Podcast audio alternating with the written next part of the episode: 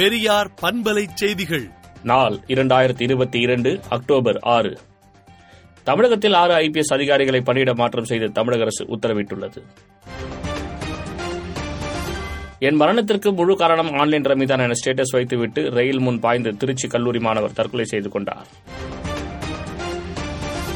வடகிழக்கு பருவமழை தொடர்பாக பள்ளிகளில் முன்னெச்சரிக்கை நடவடிக்கை மேற்கொள்ள கல்வித்துறை அறிவுறுத்தியுள்ளது. விதிமுறைகளை மீறிய பனிரண்டு ஆம்னி பேருந்துகளுக்கு அபராதம் விதிக்கப்பட்டுள்ளது. வடகிழக்கு பருவமழையை எதிர்கொள்ள தயார் நிலையில் உள்ளோம் என்று அமைச்சர் K K S S R Ramachandran தெரிவித்துள்ளார்.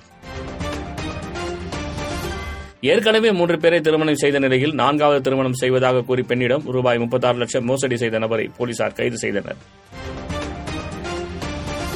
தமிழகத்தில் டெங்கு பாதிப்பு தொடர்ந்து அதிகரித்து வருகிறது.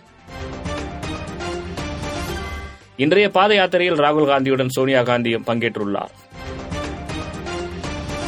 துர்கா சிலை கரைக்கு சென்றபோது கன்னிமைக்கும் நேரத்தில் ஏற்பட்ட திடீர் வெள்ளத்தால் எட்டு பேர் பலியாகினர்.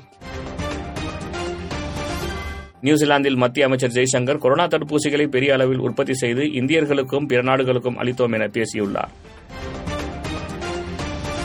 இலக்கியத்திற்கான நோபல் பரிசு பிரான்ஸ் நாட்டை சேர்ந்த பெண் எழுத்தாளருக்கு அறிவிக்கப்பட்டுள்ளது.